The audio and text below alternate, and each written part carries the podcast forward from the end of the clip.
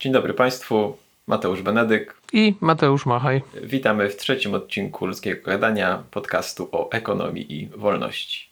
Dzisiaj chcemy porozmawiać o polityce gospodarczej w czasach pandemii.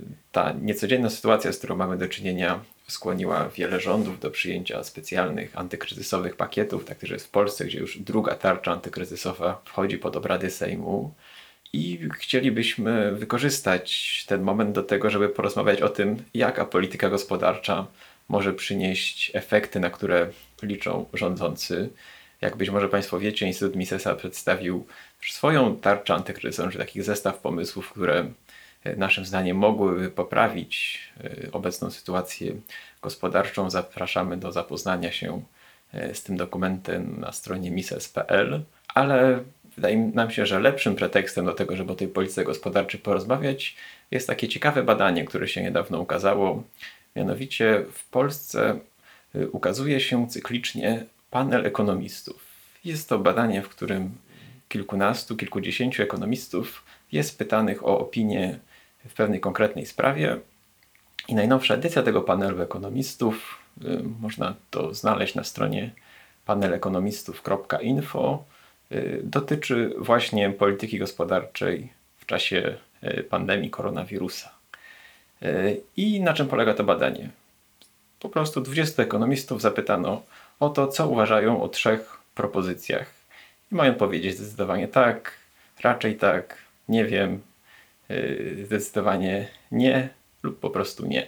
I chcielibyśmy przedstawić te pytania, które zostały zadane ekonomistom, oraz różne uzasadnienia, które niektórzy ekonomiści podają, bo oprócz tego, że ci ekonomiści odpowiadają zdecydowanie tak, zdecydowanie nie, to jeszcze mogą przedstawić jakieś uzasadnienie y, swoich opinii.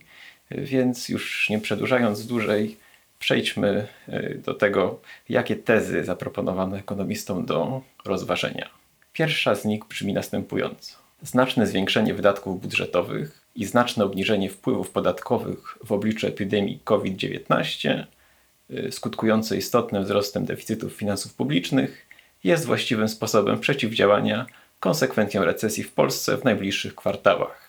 I 50%, 55% y, badanych ekonomistów i ekonomistek, tych osób było 20, y, odpowiedziało zdecydowanie tak. 30% powiedziało tak, 5% powiedziało nie wiem, a 10% powiedziało nie. Nikt nie powiedział zdecydowanie nie. Więc zatem widać, że raczej panuje wśród ekonomistów zgoda co do tego, że polityką fiskalną, czyli y, zwiększaniem wydatków państwa bądź zmianą wpływów państwa, można sobie z tym wirusem e, poradzić. I dlaczego tak uważają? Pierwsze uzasadnienie pani doktor Soni Buchholz, które wybraliśmy. I pani doktor Buchholz napisała tak. Celem ekspansji fiskalnej jest zniwelowanie luki, która powstała po niezrealizowanym popycie firm i gospodarstw domowych. Dobrze zaprojektowana interwencja pomoże firmom znieść ciężar kosztów w okresie znacznie obniżonych przychodów, w szczególności ograniczyć skalę zredukowanych miejsc pracy. Zaciśnięcie pasa tylko przyspieszyłoby i zintensyfikowało niewypłacalności oraz zwiększyło bezrobocie.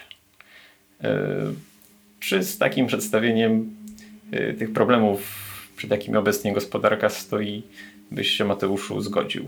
No zdecydowanie nie, dlatego że ten kryzys w zasadzie trudno jest go interpretować w taki abstrahując od tego, czy to w ogóle jest zasadne kiedykolwiek, ale, ale czy ten kryzys rzeczywiście można interpretować w kryteriach takich klasycznych keynesowskich, czy pseudo-keynesowskich, quasi-keynesowskich, jak, jak, jak to woli. E, dlatego że no, to nie jest tak, że firmy nagle jak gdyby no, przestały zgłaszać popyt, tylko te, e, te przestoje czy, czy problemy ze świadczeniem usług yy, raczej mają charakter, no, mówiąc językiem klasycznym, podażowy.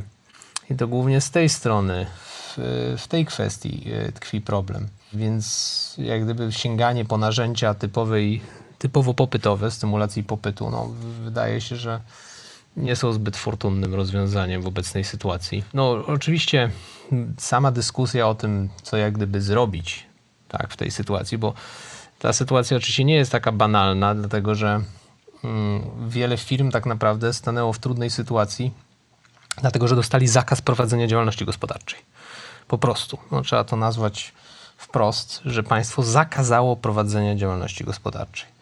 Teraz, niezależnie od tego, czy się z tym zgadzamy, czy nie, czy uważamy, że to właściwa strategia e, na obecną sytuację, czy niewłaściwa, odstawiając to na bok, to jest jakiś zakaz i teraz ten zakaz rodzi bardzo poważne skutki finansowe i też ewentualne roszczenia ze strony tych firm wobec budżetu państwa, że no po prostu zabroniono im prowadzić działalności gospodarczej, więc jak gdyby sprawa jest rzeczywiście skomplikowana, bo rodzą się też takie kwestie, jak rozkładać koszty tego zakazu, tak, na przykład jak rozkładać koszty zakazu między, między najemców a, mm, e, a właścicieli nieruchomości, więc to nie jest takie banalne rozstrzygnięcie tego, ale sięganie po takie utarte mm, argumenty makroekonomiczne operujące na agregatach na zasadzie o, bo popyt spadł, to popyt trzeba zastymulować, więc trzeba wydawać więcej pieniędzy w budżecie, moim zdaniem jest no, kompletnie niewłaściwe do opisu obecnej trudnej sytuacji.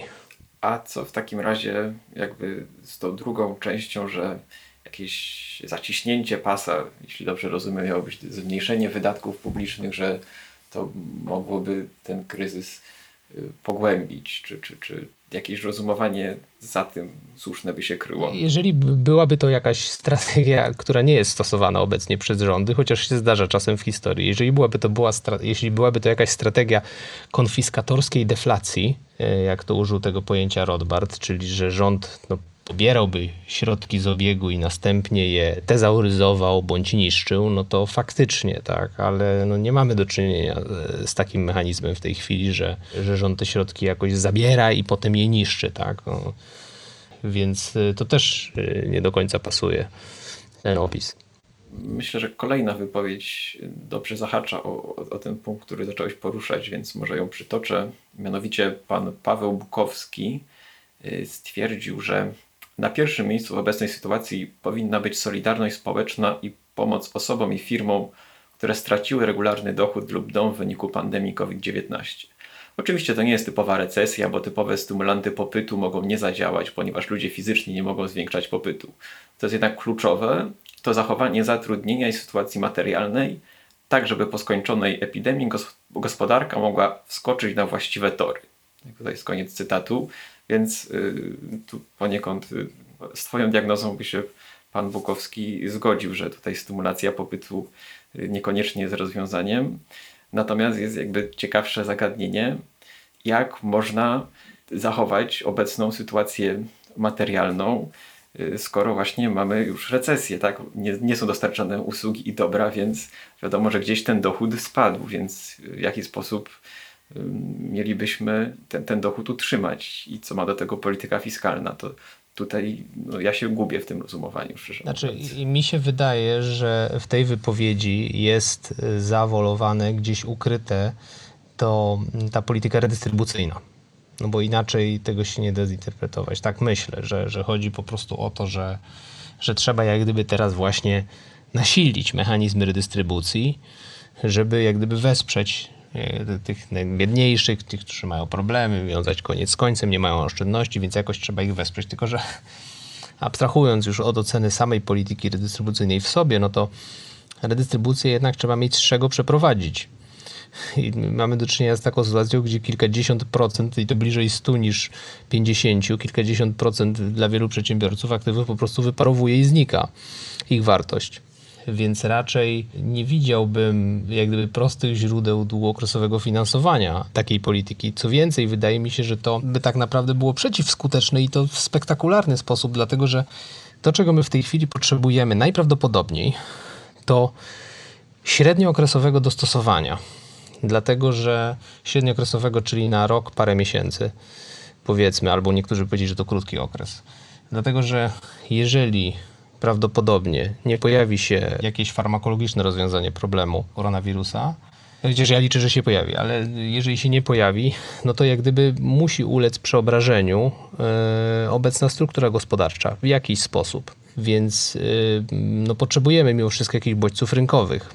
I, I firmy, które opierały się na tym modelu, że ludzie ze sobą wchodzili w ogromne interakcje, tworząc potencjalną bombę biologiczną, no będą musiały zmienić sposób funkcjonowania. I jeszcze, żeby było ciekawie, to tak naprawdę będzie sprzyjać yy, mało wykwalifikowanej sile roboczej, dlatego że w tej chwili, proszę zobaczyć, co się dzieje, ogromną rolę zaczyna odgrywać mało wykwalifikowana siła robocza. Ktoś sprawdza, sprawdza temperaturę, ktoś przynosi rękawiczki, ktoś pilnuje, wpuszcza klientów, ktoś liczy klientów. To jest wszystko coś, co nie, czego nie da się łatwo wykonać, jak gdyby wysokokapitałowymi nakładami, jeśli chodzi o, o, o dobra kapitałowe i jest tak naprawdę szansą do tego, żeby zwiększyć zatrudnienie w tych kierunkach. I, I to mówię abstrahując też od samej polityki tego tak zwanego lockdownu, który się będzie musiał skończyć zaraz szybko, bo, bo, bo na dłuższą metę gospodarka nie jest w stanie czegoś takiego wytrzymać. Natomiast niezależnie od tego potem będzie istniało jakieś wolontarystyczne, społeczne dystansowanie. E, tak myślę, tak, ta, ta, tak mi się wydaje. Jeżeli nagle jakoś, nie wiem, koronawirus sam nie odejdzie, bądź go nie wykończymy jakąś farmakologią, no to trzeba będzie żyć w takich warunkach, gdzie się na siebie uważa e, i to stwarza perspektywy do, do rozkwitu handlu. Oczywiście, e, znaczy rozkwitu handlu, przeobrażenia struktury, jak gdyby, no rozkwitu to może za dużo powiedziane. Oczywiście teraz jest tak, że jedna firma się rozwija, 10 ma problemy i pada, no ale to jak gdyby szybko się zacznie zmieniać, bo, bo, bo to- to, to nie jest tak, że nie ma co robić. Przeciwnie, jest, jest bardzo dużo rzeczy do zrobienia i, i myślę, że jak troszeczkę zostaną poluzowane, nawet troszeczkę albo znacząco, troszeczkę znacząco poluzowane te zawiasy lockdownowe, to sytuacja będzie mogła się zacząć poprawiać i, i, i przede wszystkim kluczowe jest to, żeby ale to do regulacji to za chwilę przejdziemy, tak, żeby regulacyjnie nie przeszkadzać e, w tym procesie. Tak, ale właśnie jakby wydaje mi się, że to nadmierne użycie polityki fiskalnej teraz no, będzie konserwowało tę strukturę produkcji, która no, będzie musiała jednak przejść niestety do śmietnika historii. Tak? No, nie da się już tyle ludzi zatrudniać y, i tyle kapitału inwestować, nie wiem, w kina czy, czy, czy jakieś inne miejsca, gdzie ludzie są blisko Tak. siebie i są te okazje do zarażenia. No po prostu ludzie przez najbliższe miesiące nie będą chętnie chodzić do kina, nawet jak im rząd na to pozwoli. Tak? Tak. To chyba nawet widać, zdaje się, tak, nie wiem, w Korei Południowej i tak dalej, ponoć kina też opustoszały, chociaż mogą cały czas funkcjonować, więc jakby mm, dawanie na przykład pieniędzy tym przedsiębiorcom, którzy y, ucierpieli, y, może być dla gospodarki jednak no, niekorzystne w dłuższym okresie, tak pomimo tego, że to można powiedzieć, że to może jest sprawiedliwe, tak, bo rząd zakazał, więc y, niech im rząd y, to zrekompensuje. No to będzie spo- przypominać, to będzie, przy- przepraszam, że wchodzę w słowo, to będzie przypominać tak jak dotowanie tych starych kin w Polsce swego czasu, jak się pojawiały galerie handlowe i, i multiplexy, tak, czy jak multikina, przepraszam, nie multiplexy, multikina. E, Jak się pojawiały, to też jak gdyby no, za, zaczęły bankrutować, mieć problemy te mniejsze kina, więc jak gdyby to będzie przypominać takie dotowanie, dopłacanie, żeby przyszły 3-4 osoby usiadły na, na widowni i, i oglądały, bo, bo cały biznes e, kinowy się przenosi do tych, do tych wielkich obiektów. No to, no, to, to, to, to jest rzeczywiście ekonomicznie racjonalne. Mówię to oczywiście z żalem, jako wielki fan starych kin, bo, bo, bo, lubię tak, ale nie uważam, że należy ten proceder dotować, dlatego że go lubię. Y, No tak, na szczęście we Wrocławiu w dotowane kina jesteśmy bogaci. Tak, no. I sponsorowany przez województwo Dolnośląskie Centrum Filmowe i sponsorowany przez miasto Nowe Horyzonty, więc y, tego towaru u nas jest dużo naprawdę. Ale y, wracając jeszcze do, do tej naszej polityki fiskalnej, to mm, jakby no, mamy sytuację, w której no, dochód skurczył się nam o kilka czy kilkanaście procent. Nie wiemy w sumie dokładnie mm, o ile, póki nie ma yy, dokładniejszych statystyk gospodarczych.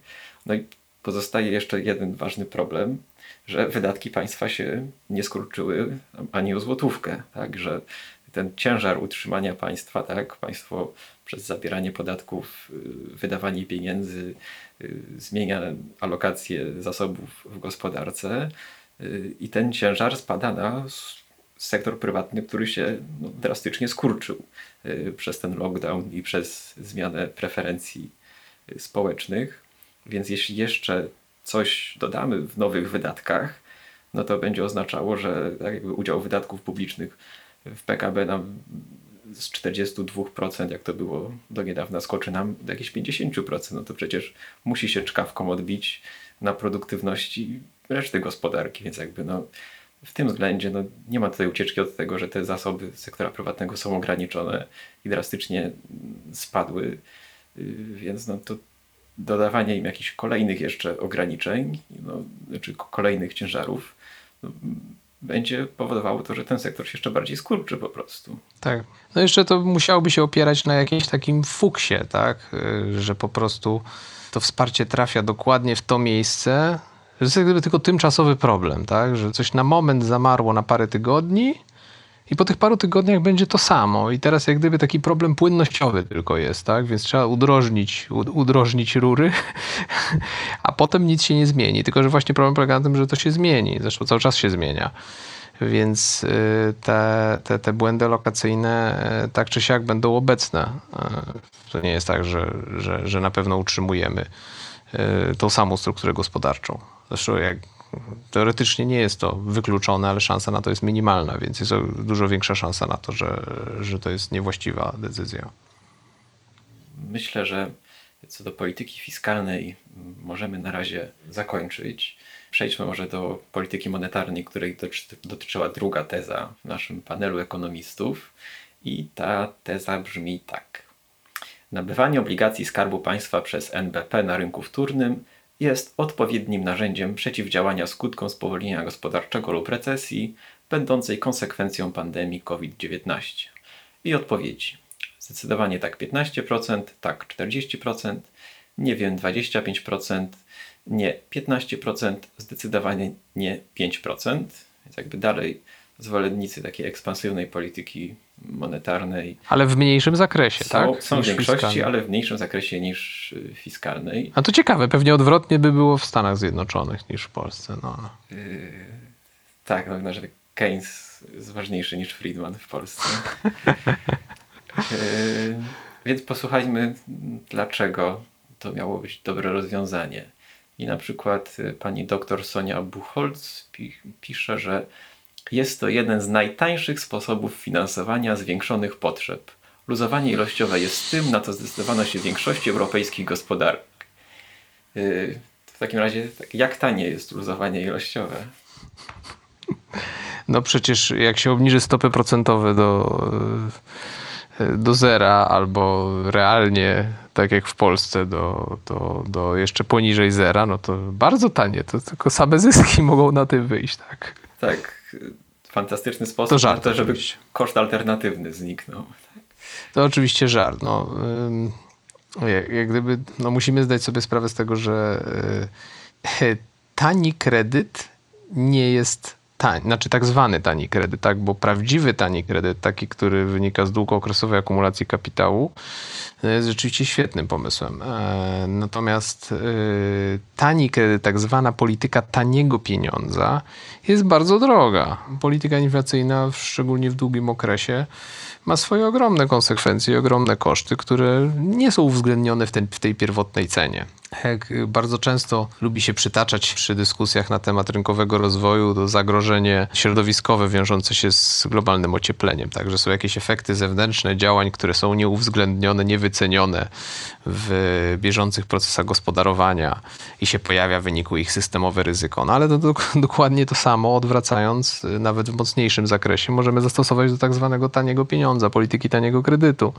Bo to, że on jest jak gdyby tani w tej chwili, dlatego że ustalana przez niego cena jest de facto urzędowa, ustalana i, i yy, implementowana przez bank centralny. No, oczywiście to nie jest ustalanie bezpośrednie, takie, że banki muszą się do tego stosować, ale wystarczy narzędzie w postaci swobodnego wtłaczania płynności w system bądź wysysania płynności systemu, które pozwala de facto na ustalanie dowolnej ceny. E, prawie, prawie dowolnej ceny na, na, na rynku bankowym w e, tym e, krótkim, średnim okresie. Więc, e, a jeżeli w długim coś się źle dzieje, to można też długoterminowe papiery skupować. Znamy to wszystko. Te nowatorskie narzędzia po 2008 roku wymyślone przez czy wymyślone, zaimplementowane przez Bernankego. E, I chociaż cena na tych papierach i cena tych, zach- tych, tych operacji wydaje się niska, bo jest nominalnie niska, no to nie znaczy, że nie ma w niej no, poukrywanych kosztów, tak jak powiedziałeś, wiążących się z zaburzeniem funkcjonowania rynku finansowego i też generowaniem procesów inflacyjnych, które nawet niekoniecznie muszą się zobrazować w finalnym indeksie cenowym we, wzrost, we wzroście cen konsumpcji. Y, Tak, no bo może sobie powiedzmy jasno, że z doświadczeń historycznych jeszcze nie wynika, że ta polityka luzowania ilościowego przyniosłaby gdzieś stabilny, długookresowy, dynamiczny rozwój gospodarczy. Tak? Takiej sytuacji jeszcze nie było. Po właśnie zastosowaniu niekonwencjonalnej polityki pieniężnej w Stanach Zjednoczonych mieliśmy najwolniejsze odbicie z kryzysu w historii amerykańskiej gospodarki. Tak, ja się, ja się śmieję, bo kiedyś miałem taką prezentację na naszej szkole ekonomicznej corocznej, która się niestety jeszcze nie odbyła w tym roku. Miejmy nadzieję, że się odbędzie. E, a propos właśnie luki PKB, czy luki produkcji, produkcji potencjalnej, produkcji rzeczywistej, to właśnie od 2008 roku mamy ogromną lukę e, między produkcją potencjalną a produkcją rzeczywistą. No i ta polityka pieniężna została wprowadzona po to, żeby tą lukę zamknąć. I zapowiadała zamknięcie tej luki, tylko że ta luka została zamknięta nie poprzez podbijanie produkcji rzeczywistej do tej projektowanej, potencjalnej, którą mieli w 2008 roku, tylko odwrotnie.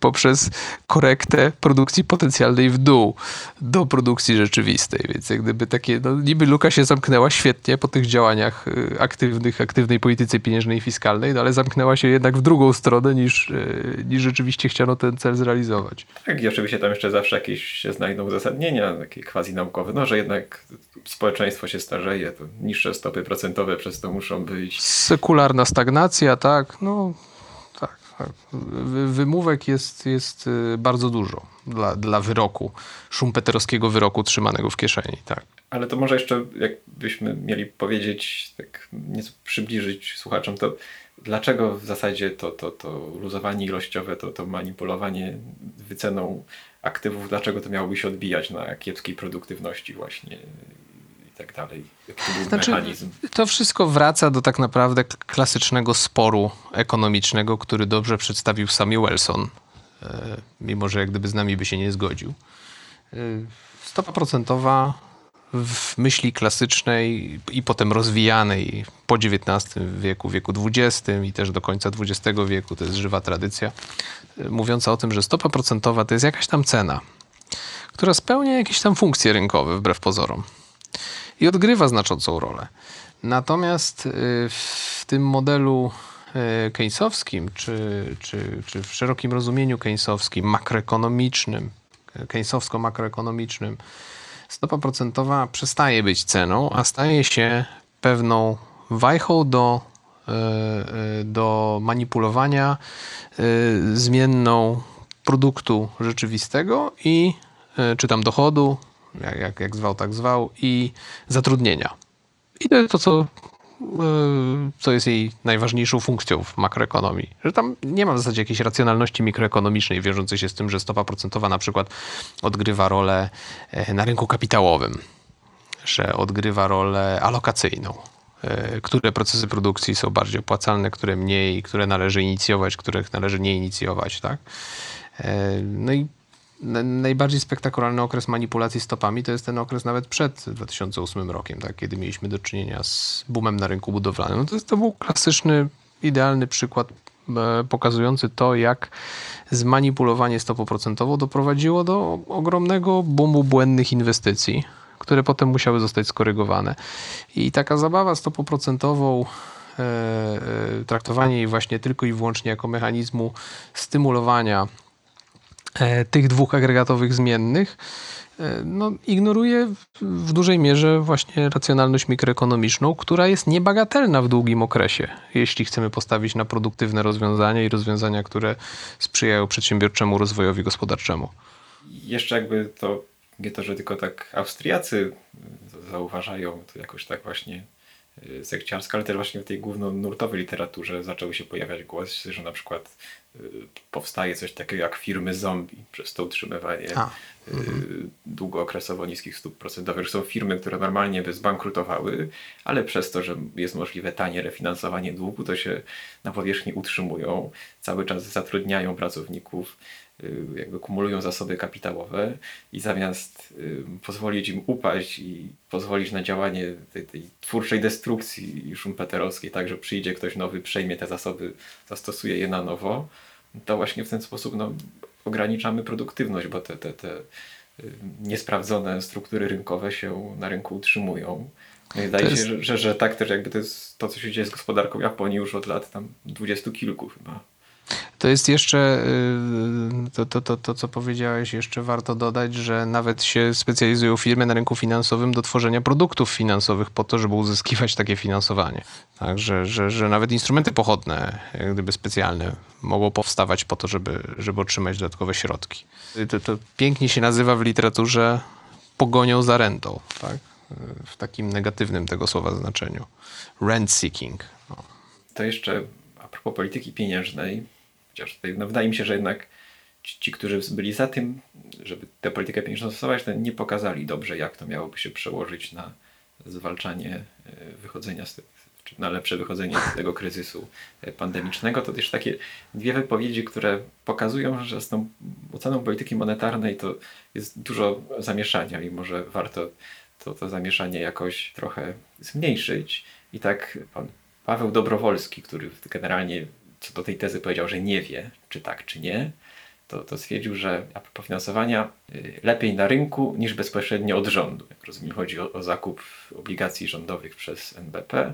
A Mhm. druga wypowiedź pana Jana Rutkowskiego to lepsze narzędzie niż drukowanie pieniędzy. Więc y, czy istnieje rzeczywiście duża różnica między tym, jak NBP skupuje obligacje z rynku wtórnego, a na rynku pierwotnym? I czy istnieje duża różnica między skupowaniem obligacji, a drukowaniem pieniędzy? To znaczy, różnice jakieś są. E, Myślę, że są dwie. Po pierwsze, jeżeli NBP bezpośrednio wpłaca pieniądze do budżetu, to ominiane są ograniczenia te administracyjne, czyli dotyczące deficytu, znaczy, e, no tak, deficytu sektora finansów publicznych. To jest oczywiście reguła gry, którą zawsze można nagiąć i zmienić, ale no, nasze życie opiera się na regułach gry, więc jakieś to jest dodatkowe ograniczenie. Y, Druga sprawa jest taka, że mm, e, wpłacanie pieniędzy bezpośrednio do budżetu w zasadzie ma charakter bardziej redystrybucyjny i nie zaburza e, na przykład, znaczy niekoniecznie zaburza. Tak sobie pomyślałem teraz o strukturze polskiego budżetu i sobie myślę, że mogłoby zaburzać, ale tak generalnie nie ma powodu zakładać, że na przykład będzie zaburzać funkcjonowanie rynku finansowego, e, znaczy rynku kapitałowego, oszczędnościowego. Jak go tam nazwać? Loanable funds, jak to woli. Mm, Dlatego, że no to będzie po prostu przeniesione z jednego miejsca na drugie, czy znaczy przeniesione, przepraszam, stworzone, wydrukowane, przekazane do budżetu, więc to będzie jakiś efekt redystrybucyjno-inflacyjny i jak gdyby no, niekoniecznie trzeba zakładać, że to będzie sprzyjać koniecznie w którąś stronę, czy zakłócać na przykład proporcje konsumpcji do oszczędności. Tak, albo jakoś mówiąc bardziej uczenie, tak niekoniecznie musi zniekształcać strukturę stóp procentowych w gospodarce, tak? czyli to, co by wywoływało te cykle koniunkturalne. Jeśli Tak. po prostu rząd wydaje pieniądze, które dostaje od banku centralnego, więc jakby wydaje się to, jeśli to być ta sama ilość pieniędzy, to pewnie chyba lepiej, żeby rząd bezpośrednio je wydawał, niż y, żeby zaburzać działanie rynków finansowych i, i wycenę aktywów finansowych na rynkach. Więc tutaj byłaby taka paradoksalna sytuacja, że chyba jednak lepiej drukować pieniądze i też jakby, nie wiem, wtedy pewnie inflację szybciej widać.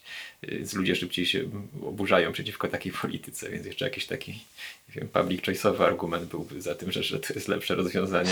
No tak, tylko że w drugą stronę, właśnie to trzecia rzecz, jaka chciałem jeszcze powiedzieć do tych dwóch, to jest z drugiej strony jest to jakieś ograniczenie, że trzeba przejść przez pośrednika. Więc jak, jak gdyby to jest. e, No, z jednej strony są pozytywy, z drugiej strony negatywy tego. Jest, jest ten pośrednik, który te obligacje trzyma, jest rynek na te obligacje, na którym na przykład wyceniamy, próbujemy wyceniać przyszłą inflację wynikającą z aktywnej polityki pieniężnej na przykład.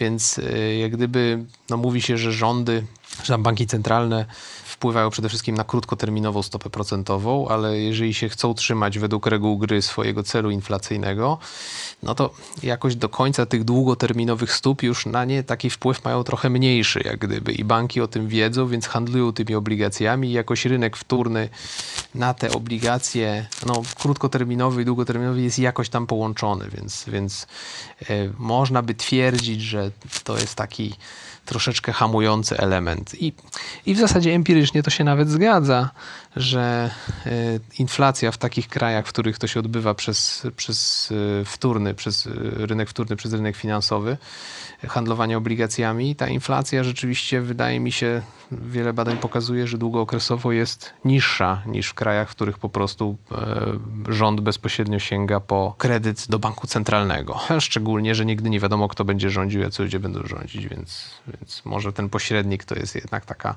to jest, jest też jakaś korzyść tego pośrednika. Tak, znaczy no, no w ogóle to, że obligacje są jakoś tam jeszcze sprzedawane na rynku, to, to, to jasne. Z tym, że no jakby już różnica, jeśli to też byłaby obligacja zrobiona, czyli też liczyłaby się do limitu długu publicznego i byłaby kupowana bezpośrednio od rządu, to chyba tak wiele by to nie zmieniało, jeśli to jednak widniałoby w długu rzeczywiście cały czas. Ale też warto zauważyć, że jeśli dobrze zrozumiałem ostatnie doniesienia prasowe, to ostatnie zakupy obligacji przez NBP, bo one już się rozpoczęły, wyglądały tak, że rząd wyemitował specjalną serię obligacji, które w całości wykupił Bank Gospodarstwa Krajowego, który natychmiast sprzedał je Narodowemu Bankowi Polskiemu, czyli kupił jeden bank państwowy, a potem Bank Centralny od Banku Państwowego to odkupił bez żadnego pośrednictwa jakiegoś innego rynku, gdzie byłaby jakakolwiek y, prywatna wycena, więc tutaj ten, ten, ten proces pośrednictwa jest już no, mocno Na włosku wisi, tak. nie tak. wiem, parodystyczny, czy, czy jak to nazwać. Okej, to jeszcze wcześniej ważny element polityki gospodarczej możliwy, to już zapowiadana przez Ciebie polityka regulacyjna. I tutaj mm, badani ekonomiści, badane ekonomistki mieli odpowiedzieć na to, czy zgadzają się z takim stwierdzeniem. W razie pogłębiania się recesji związanej z COVID-19 optymalne może być zastosowanie instrumentów polityki gospodarczej, które w normalnych czasach są niepożądane kontroli cen, nacjonalizacji firm, finansowania budżetu państwa przez bank centralny. I z tą tezą zdecydowanie zgodziło się 5%, badanych zgodziło się 50%, nie wiedziało co o tym sądzić 15%, na nie było 15% i na zdecydowanie nie było 15%, więc znowu zwolennicy wygrali, ale no tym razem już można powiedzieć, że o włos. Yy, w zasadzie, więc nacjonalizacja e, firm i kontrolę cen jakoś trochę mniej się ekonomistom w Polsce uśmiechają. A tam były trzy narzędzia wymienione, czy dwa? Nacjonalizacja firm, kontrola cen i I jeszcze coś... finansowanie budżetu państwa przez bank centralny. A, to przed chwilą mówiliśmy. To, to, Okej. Były te pytania jakoś powiązane ze sobą, ale przejdźmy do, do uzasadnień y, tych osób, które były na tak. I Paweł Bukowski napisał: Przede wszystkim nie rozumiem, dlaczego te narzędzia są niepożądane w normalnych czasach.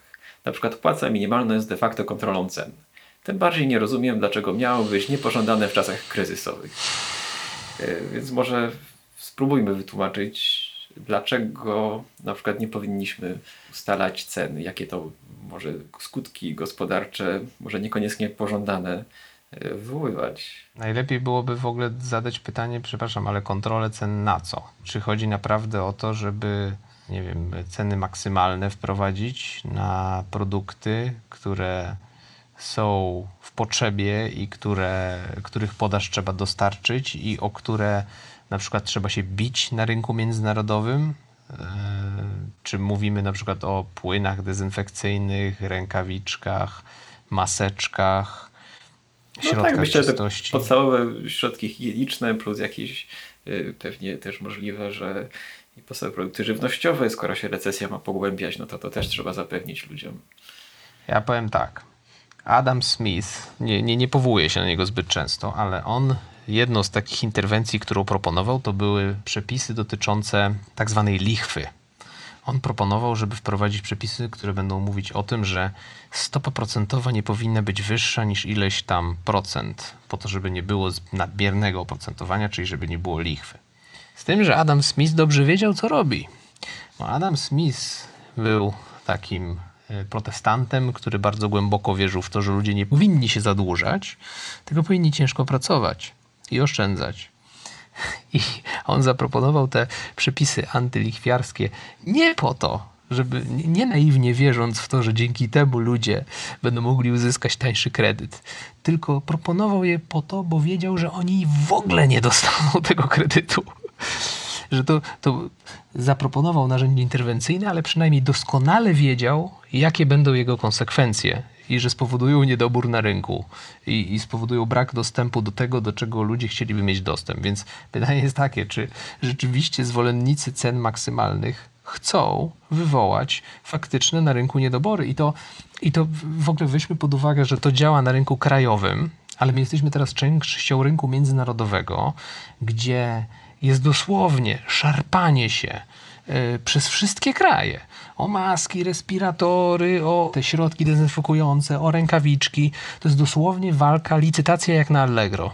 Tak, czy tam na, przepraszam, nie wymieniać nazw firm, jak licytacja na, na portalu aukcyjnym. I teraz, jeżeli jeden z użytkowników dostaje zakaz licytowania o te zasoby, które są licytowane wszędzie indziej na świecie, to on naprawdę nie dostanie tego w tej niższej cenie, tylko po prostu zostanie wycięty z tej licytacji i nie będzie miał do tego dostępu, więc no nie, nie, naprawdę nie wiem, ciężko mi sobie wyobrazić, gdzie, y, gdzie tutaj te kontrole cenowe, co one miałyby osiągnąć. No, to musiałbym usłyszeć jakiś konkretny przykład, bo to No, nie no, my, myślę, że jednak trzeba uspokoić nastroje społeczne. Nie może być, że maseczki kosztują 10 zł, trzeba zapewnić maseczki za 5 zł i taką cenę maksymalną ustalić i tyle. Tak jakby no, nie liczyć się z tym, że wtedy będą, nie wiem, kartki na maseczki, że tych maseczek de facto będzie mniej, etc., etc., że jeszcze będą kolejne interwencje potrzebne do tego, żeby te maseczki rzeczywiście do kogoś trafiły i żeby no, jakieś czarne rynki się rozwijały, korupcja, nie wiadomo co. znaczy, To znamy z historii, Z powiedz. tego, co ja zrozumiałem, no na szczęście z tych większości interwencji to już się powoli wycofano w Polsce dotyczących maseczek. Jak rozumiem, to było takie przerażenie, żeby na panicy ludzie nie jechali przez te kilka dni i żeby biedni ludzie nie kupili maseczek po 50 zł jedna sztuka, ale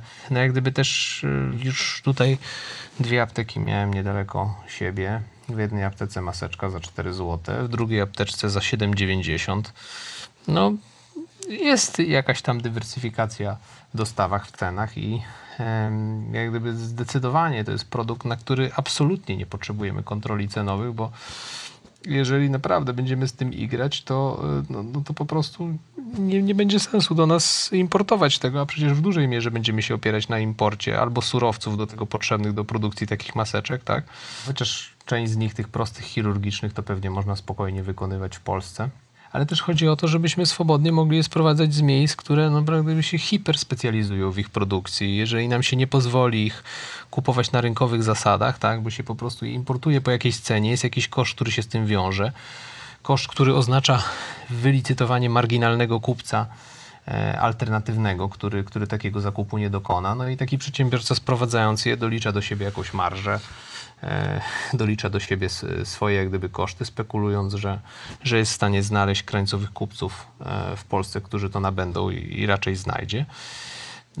No i, i, i jeżeli się pozwoli na konkurencję w tym zakresie, a dlaczego miałoby się nie pozwolić, no to jak gdyby przedsiębiorcy między sobą będą już y, przeprowadzać niezbędne adaptacje do tego, żeby ten import był jak największy, czy tam żeby ta produkcja była jak największa.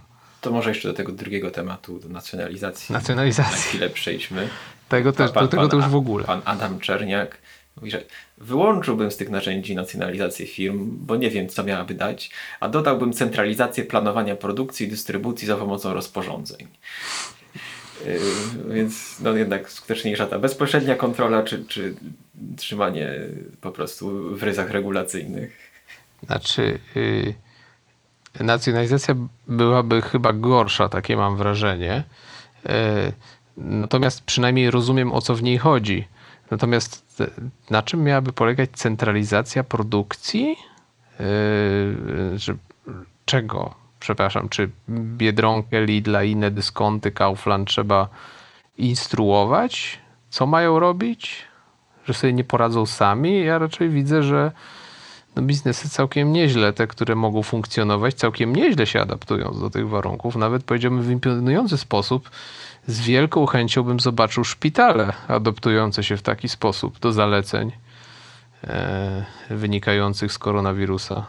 jak ja tę odpowiedź przeczytałem, to mi się skojarzyła ta, ta różnica między socjalizmem w stylu sowieckim, a w stylu niemieckim, jak to Mises opisywał, tak, że w stylu sowieckim to po prostu państwo nacjonalizuje firmę i bezpośrednio sprawuje kontrolę jako właściciel, a w tym stylu niemieckim za Hitlera, no to jednak pozostawali jacyś nominalni właściciele, ale to i tak państwo ustalało produkcję, więc jakby to y, dwie drogi dojścia do tego samego są de facto i tutaj jakby te skutki tego będą tak samo złe właśnie, że no, ci producenci nie będą odpowiadać na popyt i zapotrzebowanie rynkowe lub będą to robić dużo wolniej niż, niż prywatni przedsiębiorcy, którzy jednak sygnałami cenowymi są w stanie dużo lepiej i to ich historia pokazuje i rozważanie ekonomistów y, wszelakich dużo lepiej są w stanie adaptować się do, do tych nowych warunków. Mamy, ja nawet nie jestem przekonany też z tą centralizacją.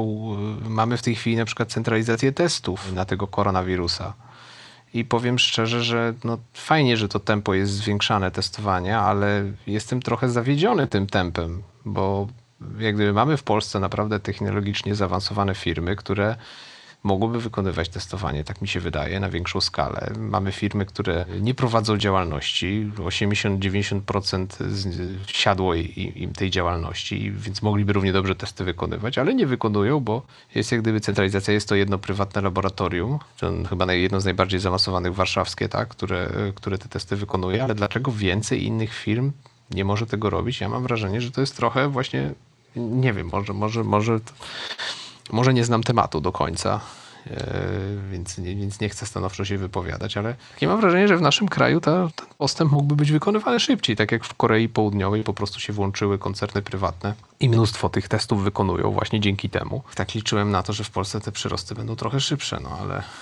Ale też nie jakby wiem. idąc w ten deseń, to żeby to jeszcze kolejną ilustrację może dodać do tego, no to też właśnie widać, że te instytucje państwowe mają duże problemy do tego, żeby dostosować się do tych warunków działania w czasie pandemii.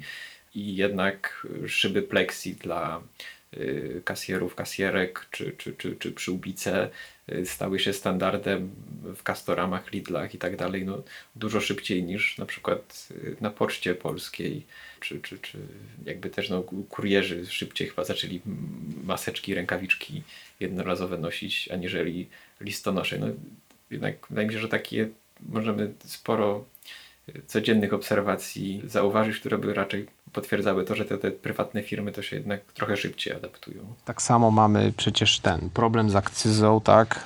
Na, na alkohol, przecież, no, który staje się podstawowym narzędziem poza domem, jak nie ma mydła i wody, podstawowym narzędziem zabijania wirusa. No, no to, to tak naprawdę akcyza na alkohol to jest w pewnym sensie no, no, po prostu przyczynia się do śmierci, no i to już tak bezpośrednio. Tak samo, nie wiem, y, cło i VAT nakładane na produkty z Chin. Ja rozumiem, że Unia Europejska wydała zalecenie e, likwidacji ceł i VAT-u na te produkty, E, no ale jak, jeśli dobrze zrozumiałem, to, to dotyczy głównie podmiotów jakichś tam konkretnych osób prawnych, ale dlaczego to ma nie dotyczyć wszystkich? No. E, Naprawdę czasami wystarczy po prostu otworzyć wrota pole sefrystycznemu i, jak gdyby adaptacja nas, nastąpi bardzo szybko, e, a tego niestety nie ma. No ale wracając do, do samego pomysłu centralizacji, już abstrahując od tych konkretnych kanałów walki z koronawirusem, to ja naprawdę nie wiem, co, co centralizacja miałaby dać. No, mówię ze wszystkich podmiotów, tak jakby człowiek teraz się rozejrzał. Jakie mamy podmioty w sektorze publicznym, w sektorze prywatnym, który może funkcjonować? No, który nie może funkcjonować, też słyszałem, że czarny rynek fryzjerów się rozwija.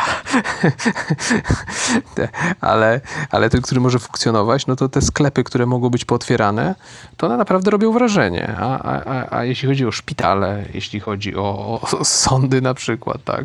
Jeśli chodzi o te, taki sektor publiczny, no to no, ta, tam jednak y, to funkcjonowanie, e, na przykład e-learning, tak, czyli, czyli te szkoły publiczne, które mają niby wdrażać, część z nich wdraża, ale wiele z nich tak naprawdę nie do końca wdraża e, e, ten, tę formę e-learningową. No, nie robi to jednak e, takiego wrażenia i to wcale nie jest różnica w formacie działalności, bo na przykład prywatny ubezpieczyciel medyczny, jeden z większych w Polsce, nie będę wymieniać nazwy, żeby nie reklamować. On już od dłuższego czasu się przestawił na wizyty telefoniczne i konsultacje online w pełni. Natomiast no, szpitale, jak gdyby publiczne, no, one po prostu siadają, no, przestają po prostu sprawnie funkcjonować i jeszcze tam z powodu braku odpowiednich zabezpieczeń się pojawiają zakażenia, tak, stają się ogniskami zapalnymi. Tak, zdaje się też jeden posterunek policji bodajże w Krotoszynie musiał zostać zamknięty i chwilowo wszyscy policjanci byli w kwarantannie i policja w Krotoszynie nie działała, ponieważ też była epidemia koronawirusa, więc takich przy, przypadków niestety jest więcej, ale to może skończmy krytykować innych, a powiedzmy, co w takim razie można zrobić, tak w skrócie, bo już jakby skoro już tak stwierdziliśmy, że to są raczej problemy podażowe, aniżeli popytowe i te polityki fiskalne, monetarne, to, to, to byłyby kiepskie. Y, Kontrole cen czy nacjonalizacje to chyba nie ten kierunek. Już trochę zacząłeś mówić o, o stronie fiskalnej, o, o cłach, y, wacie na, na, na maseczki, tego typu produkty, ale też o, o stronie regulacyjnej może trochę powiedzmy, bo to chyba właśnie na problemy podażowe jest jakby oczywisty i y, najbardziej nat- naturalna odpowiedź, więc jak regulacyjnie można by do tego kryzysu gospodarczego podejść? Ja, ja w ogóle się dziwię, że handel w niedzielę cały czas jest. e, Czy teraz były niedziele handlowe akurat, ale, ale ja się w ogóle dziwię, że handel w niedzielę dalej obowiązuje. Już to powinno już dawno być zawieszone. Tam już mm, jakby nie śnię o tym, żeby to znosić, tak, ale zawiesić no, co najmniej. No ułatwić, y, ponieważ ta struktura gospodarcza będzie się adaptować do zmieniających się warunków, no to wprowadzić takie rozwiązania, które pozwalają na łatwe na przykład zawieranie kontraktów, rozwiązywanie kontraktów, szczególnie na rynku pracy, bo to staje się też kluczowe. Eksperymentowanie z rozmaitymi formami zatrudnienia. Sklepy będą pewnie eksperymentować, bo te kolejki też są takie, no w zasadzie stratą czasu sporą, więc będą może eksperymentować z nisko wykwalifikowaną siłą roboczą, która jak gdyby no, pracownicy mogliby na przykład wychodzić, zbierać zamówienia i, po prostu szykować koszyki do odbioru, tak jakby już ktoś był w, w sklepie, tak, skoro oni tak już tam są. Więc to są wszystko jakieś takie mikro, malutkie innowacje, pomysły na rozwiązywanie przestojów, problemów, które jest najłatwiej robić, z którymi jest najłatwiej eksperymentować, wiedząc o tym, że nie będą generować ogromnych kosztów w razie jakby trzeba było je y, na przykład zmienić lub z nich zrezygnować. No tak, no nie wiemy ile te ograniczenia potrwają, jak długo jeszcze ten social distancing będziemy musieli uprawiać, więc no, tym lepiej przedsiębiorcy się zaadaptują, tym szybciej bezrobotnych z tych branż, które no, niestety y, zostaną dotknięte kryzysem dłużej, tym szybciej tych pracowników stamtąd przyjmą, y, im łatwiej będzie można y, takie kontrakty w przypadku zmiany sytuacji zawiesić bądź rozwiązać, tak? Jakby to może się wydawać brutalne, że to, nie wiem, jakieś prawa pracownicze mamy niszczyć, ale no tutaj no, jest wybór taki, że ktoś nie ma pracy yy, albo może jednak mieć źródło zarobku, kto wie, czy, czy nie perspektywiczne. Mhm. Jeszcze może jakieś regulacyjne rozwiązania po głowie ci chodzą, co mogłoby wszelaką podaż odblokować? Coś mi umknęło, bo trochę o tym rozmawialiśmy przed tą rozmową. Coś mi umknęło, coś miałeś chyba jeszcze w głowie. Wspominałeś o czymś. Yy, nie, nie, niekoniecznie. Natomiast mnie zaciekawił case stóp procentowych i kapitału, bo tutaj no, to co mówiłeś, że tak jak Adam Smith chciał, mamy zakaz lichwy w Polsce i nie można tym przedsiębiorcom pożyczać na wysoki procent, chociaż sytuacja jest bardzo niepewna, więc tutaj na pewno by się ta regulacja przydała, bo pożyczać teraz pieniądze restauracji jest rzeczą bardzo ryzykowną, ale też może bardzo intratną. Yy, tak, i pożyczanie teraz na jakiś tam maksymalny 10 czy 9%, no to myślę, że mija się z celem, a jednocześnie widać, że te restauracje są skłonne płacić dużo więcej, co widać na przykład po tych różnych voucherach, które oferują, bo jeśli jakaś knajpa oferuje voucher za 50 zł, który w przyszłości można wymienić na 70 zł produktów, no to to jest przecież 40% oprocentowania i to pewnie w kwartał, więc to jest chyba 280% w skali roku, czy jakoś tak, jak to się policzy. Albo, albo nie, chcę, nie chcę być złym prorokiem, ale po, po niedawnej interwencji NBP-u, może wiesz, może, może to już jest uwzględnianie przyszłej inflacji. To, to też niestety jest y, możliwe. To myślę, że na tym możemy naszą y, rozmowę zakończyć. To był nasz pierwszy podcast, który przeprowadzamy przez rozmowę, nie będąc obok siebie fizycznie, tylko przez elektroniczne kanały transmisji, więc y, mam nadzieję, że jakieś niedogodności techniczne, jeśli się w obróbce materiału pojawią, Państwo nam y, wybaczą. A ja ze swojej strony dziękuję za uwagę. Również dziękuję. Także do usłyszenia następnym razem. Do usłyszenia.